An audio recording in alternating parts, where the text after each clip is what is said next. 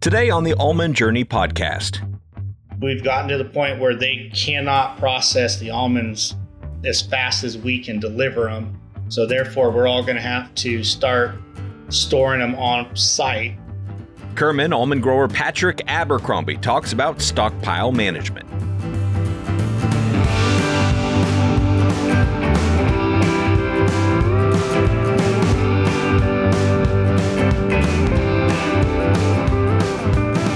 Hey, welcome back to the Almond Journey podcast brought to you by the Almond Board of California. On this show, we discover how growers, handlers, and other stakeholders are making things work in their operations to drive the almond industry forward. I'm your host, Tim Hammerich, and I'm traveling up and down the valley, virtually in this case, to feature the leaders who are finding innovative ways to improve their operations, connect with their local communities, and advance the almond industry. Today we head due west of Fresno to the town of Kerman, California, to visit with almond grower Patrick Abercrombie. Patrick farms with his family and oversees daily operations as well as mechanic work. The family started growing almonds in 1996, and before that, they had grown alfalfa, cotton, and sugar beets, and also wine grapes, which they still grow today along with the almonds. About a decade into their almond growing journey, it became difficult for local haulers to keep up with the increase in deliveries, and some untimely rains led the Abercrombies to start considering stockpiling. Over the past 15 years or so, Patrick has learned a great deal about the benefits and nuances of stockpile management, and he generously sat down with me to share some of those lessons and experiences for today's episode. We got into almonds about 96, and at that time, the almond hullers, they could process the loads as fast as they came. And then about 2006 to 2007, it started to get where everybody was growing almonds. And then you just had so many deliveries coming in at the same time that they started getting backed up. Well, in about 2007, we got hit with about two inches of rain while we were trying to harvest and we were only able to get about four loads a day and i needed a minimum of 10 to 12 just to get done in a timely manner. So in 2008 we had a um, about a four acre lot and i asked the the huller and our processors if they had a problem if we stockpiled and they're like no go ahead. So we basically picked up 200 acres of butte padre and put them in uh, nice long runs. And at that time, we were using a 30 foot by 100 foot plastics to try and cover them. So you were getting about four loads per pile. So we did that so that we didn't have to stop and wait on trucks. It's kind of how we got into it. Right. And was that a common practice for that Huller sheller? Did they have other growers kind of doing the same thing? There was a guy here or a guy there that did it, and it was mostly because he trucked his own stuff and he was maybe hauling wine grapes at that time. And so he didn't have the trucks to haul almonds and wine grapes. So he would uh, haul the wine grapes, stockpile the almonds. After they were done, then they would haul them all in. And basically, they did it on their own. The co op we belonged to is only about four miles from me. And because of that, they were able to send a loader and load all the almonds in the truck for me after we had stockpiled them. So that's kind of how that whole program got started with them. Okay. Yeah, that makes sense.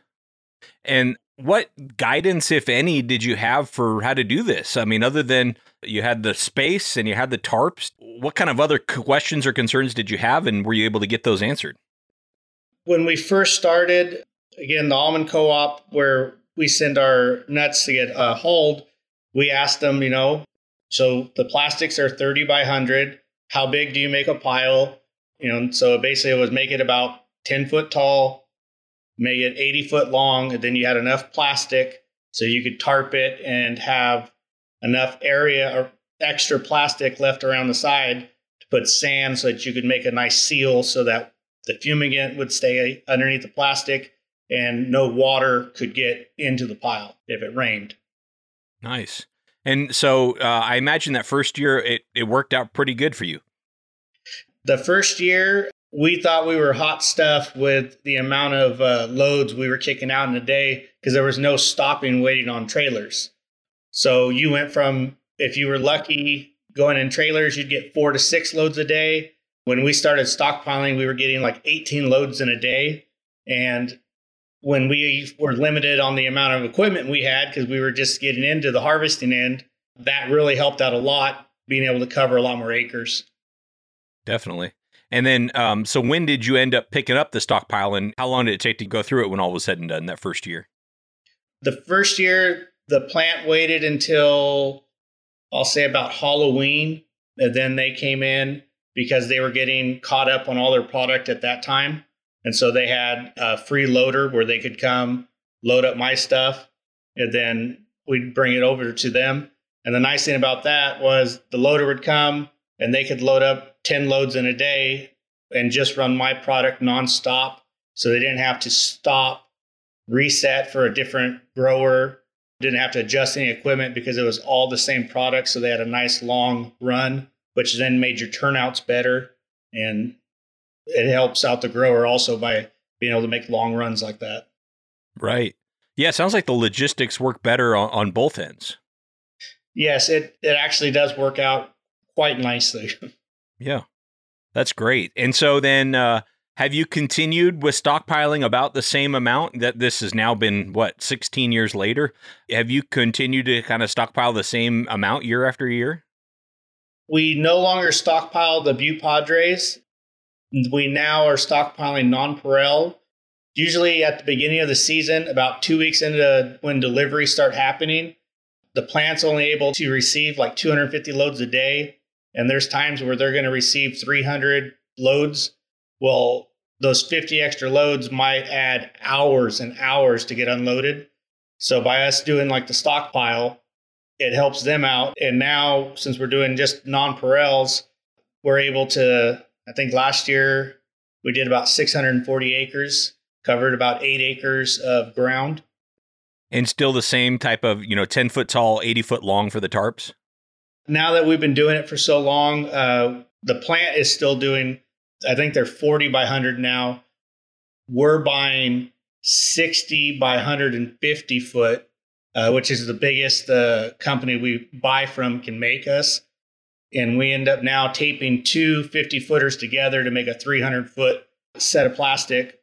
And our piles are now about 15 foot tall and they're right around 40 foot wide, and then they're about 285 feet long. And why don't you stockpile the uh, Butte Padres anymore? The almond uh, Huller, they're able to keep up with the trailer demand at that time. Now, where before Butte Padre was what everybody had. And so that was the big variety at that time. Now it's moved to everybody has nonpareils. You know, pretty soon it'll be Independence is probably going to be the next one that we'll have to start stockpiling because just that's when the plant's the busiest, so they can't receive all the almonds at that time. I see. Okay. And, and how how do you look at the economics of this? Obviously, there's costs associated with. I bet the, those tarps are not cheap, and obviously you've got to you know dedicate labor towards that. How do you kind of weigh the economics of stockpiling versus just like kind of waiting it out, or maybe you know I don't know if you can deliver it to a further out huller sheller, or, whatever your other options might be. Uh, currently, at the almond huller that we're at, they give a two cent incentive. So they pay us two cents for every pound that we stockpile. And basically, the two cents covers the plastic and it does cover most of the labor to cover the piles and seal them. And basically, with it doing that, it kind of helps us want to do that. But also, mostly, it's I got to get the product out of the field, and there's really nobody who has a yard big enough to store that many almonds if everybody in the valley was going to them. Right. Well, I'm I'm sure you've learned a thing or two, Patrick, over the you know 15 plus years you've been doing this. If somebody's listening and they might be looking at stockpiling for the first time this year, you know, what are some lessons that you can share along the way or tips that you can give them to help them out to get started? First thing, make sure your piles are straight and even, that they're nice and flat on top so that you don't have a tall spot, a low spot. a tall spot because what'll happen, the wind will whip right there and it'll end up ripping the plastic in two. And You'll have to recover it, refumigate it. Make sure you don't have any big sticks. We actually now have a guy with a rake that's got like a 20 foot handle on it, kind of comb the sides to pull sticks out. Even though we run a desticker on our elevator and we condition our almonds, there's still always this twigs. Those will poke holes through that plastic. Then you have to go back and tape it, refumigate it, make sure the plastics are nice and tight, and that you have plenty of dirt or sand is best. Dirt's really not that great because once dirt gets wet, it will actually wash away. Sand will stay in its place. And make sure the seal on the plastic is flat on the ground, not on the side of the stockpile, because water will go underneath it. If you have a nice seal on the ground, we actually have had where it looks like the almond should be floating because we had a low spot and water when it rained pulled up right there and the almonds didn't even get wet. Wow. Well, I know I used to work in the Midwest in the grain industry, and we would always have trouble with deer getting into, you know, bags or, or covered grain and, you know, just going to town on the stuff. Uh, do you have any vertebrate pests that you have to worry about? If you get a lot of crows, they will start pecking at the plastic, and no matter what you do, they will always come back and attack the same spot. We've put cardboard up there, we've put multiple layers of tape, new plastic. Once they hit a spot, they just keep coming back to that spot. And other than scaring them off, there's really nothing you can do to keep them away. We've had, after the piles have been there for extended amount of time, coyotes for some reason like to climb over the top of the piles.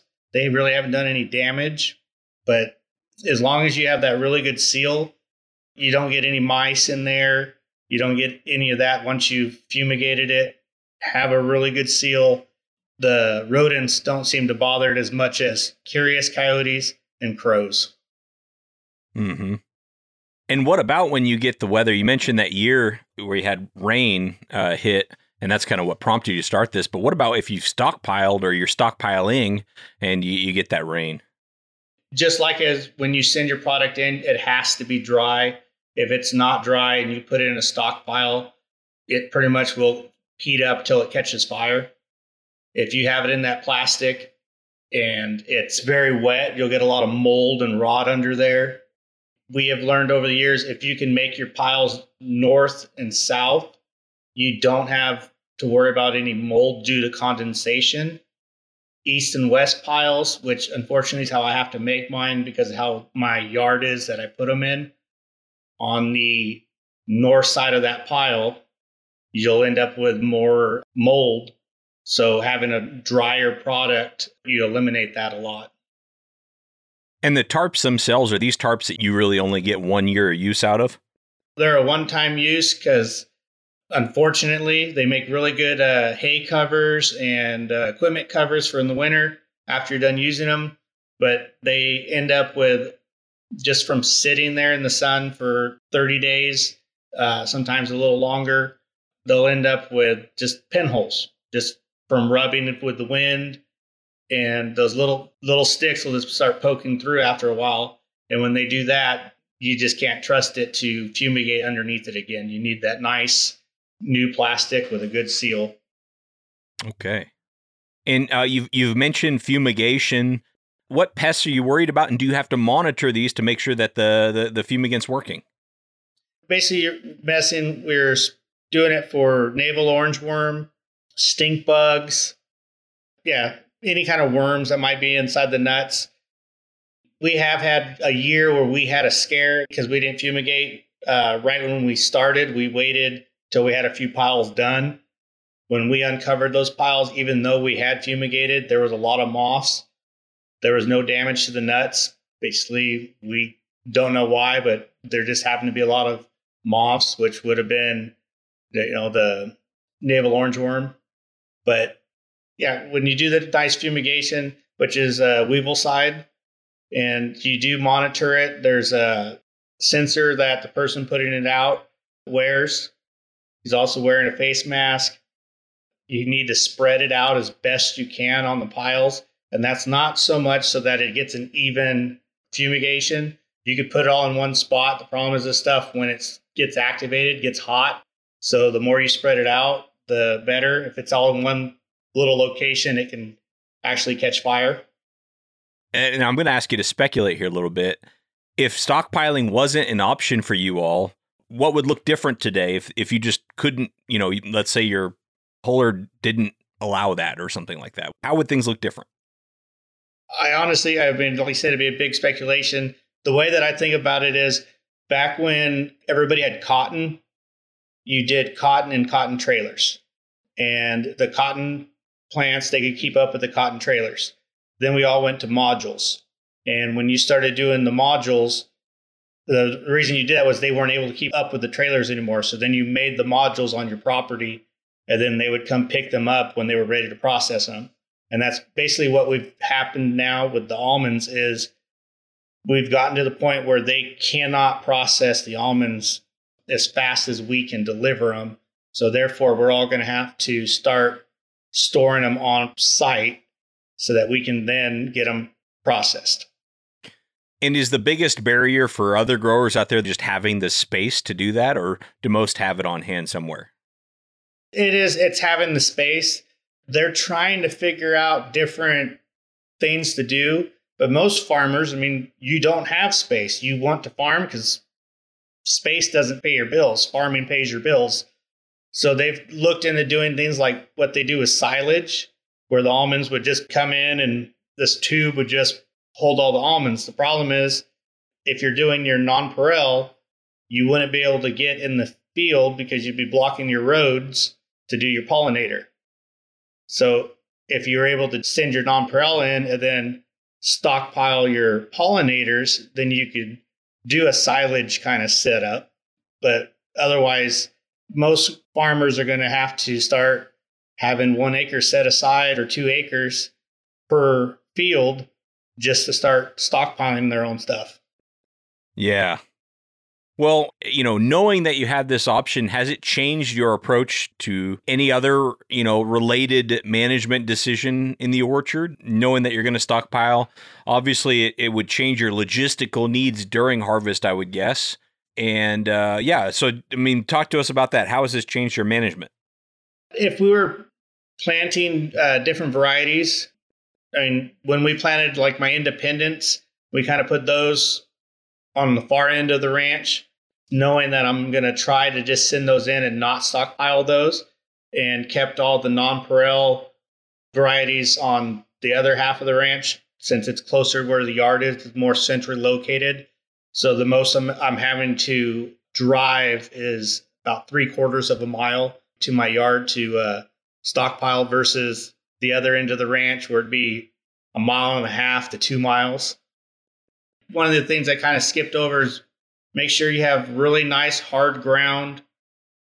You don't want a lot of rocks on the ground because you're going to pick them up and send in rocks. You know, make sure there's not any weeds and the ground needs to be dry when you put the almonds on it. So what we normally do is like right now, knowing that I'm about two weeks out before I start my piles, we're watering the yard, we're scraping the yard, and just keep doing that, trying to pack it, smooth it out. And the flatter you can make the ground, the better. The guys on the loaders do an amazing job. They really do not miss any nuts maybe a few shovel loads out of a huge pile. I mean, 25 loads in a pile and they miss a few shovel loads. That's nothing. But yeah, making sure the ground is as flat as possible and hard. When it comes to sealing these things, you just use the sand, huh? I mean, that really put them over there and just sand. You don't have to, you know, I, I remember with the grain business, we used to have to sew these things together. No, you, uh, basically you make your your piles and then uh, we pull the plastic over the top and then i kind of go lift the plastic up uh, me and another guy and then i spread the fumigant all around the edge try and keep it about three to four feet off the bottom just so that if there is any moisture and a pill didn't get activated for whatever reason, it doesn't get wet, which would cause a heat issue. And then the plastic you try and get about from the edge of the almonds on the ground, about two to three feet flat. And then you cover right up against the edge, coming out away from the pile about a foot and a half.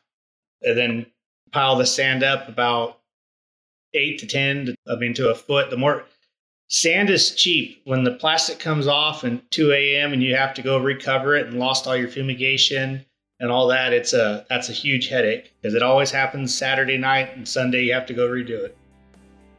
Well, that was a ton of great information packed into just 20 short minutes there. Thank you so much to Patrick Abercrombie for sharing all of these lessons and experiences.